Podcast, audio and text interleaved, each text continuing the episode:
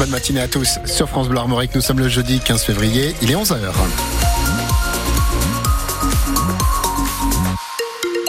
Les infos, Loïc Guélec. Bonjour Loïc. Bonjour Vincent, bonjour à tous.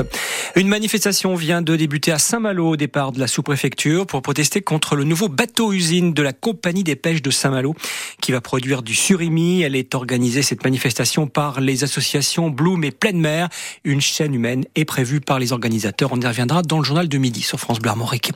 La grève s'annonce bien suivie à la SNCF à partir de demain et pour tout le week-end. Une grève des contrôleurs qui réclament une revalorisation de salaire et davantage de personnel dans les trains. Demain, un TGV sur trois circulera en Bretagne. Le trafic Ouigo et TER sera, lui, normal d'après la SNCF dans notre région. On vous en parle précisément aussi sur francebleu.fr. À Rennes, un homme de 50 ans fortement intoxiqué par l'incendie de son appartement hier soir vers 21h. C'était au septième étage d'un immeuble de 8 étages situé boulevard de la Tour d'Auvergne. Le quinquagénaire a été héliporté en urgence vers le CHU d'Angers où se trouve un caisson hyperbare qui permet d'augmenter le taux d'oxygène des tissus. La sécurité routière annonce une hausse de 6% du nombre des morts sur les routes le mois dernier en France par rapport à janvier 2023. 240 décès ont été enregistrés. Le nombre de blessés graves, lui, reste stable un millier de personnes blessées dans des accidents. Une situation préoccupante dans les Côtes d'Armor avec 51 morts l'an dernier sur les routes du département. Des décès en hausse donc malgré la multiplication des contrôles.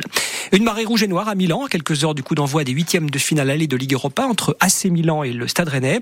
Près de 10 000 supporters venus de Bretagne vont assister à la rencontre qui débute à 21h au mythique stade San Siro. Ce sera à vivre en direct sur France Bleu Armorique et on vous propose, vous le savez, une antenne spéciale depuis ce matin avec des directs avec nos envoyés spéciaux. On entend aussi des chansons italiennes et ça fait du bien, notamment Ricci et Poveri. Hein c'est pas mal ça, Ricci Poveri. Si, si, señor. ça, c'est de l'espagnol. Oui, pardon.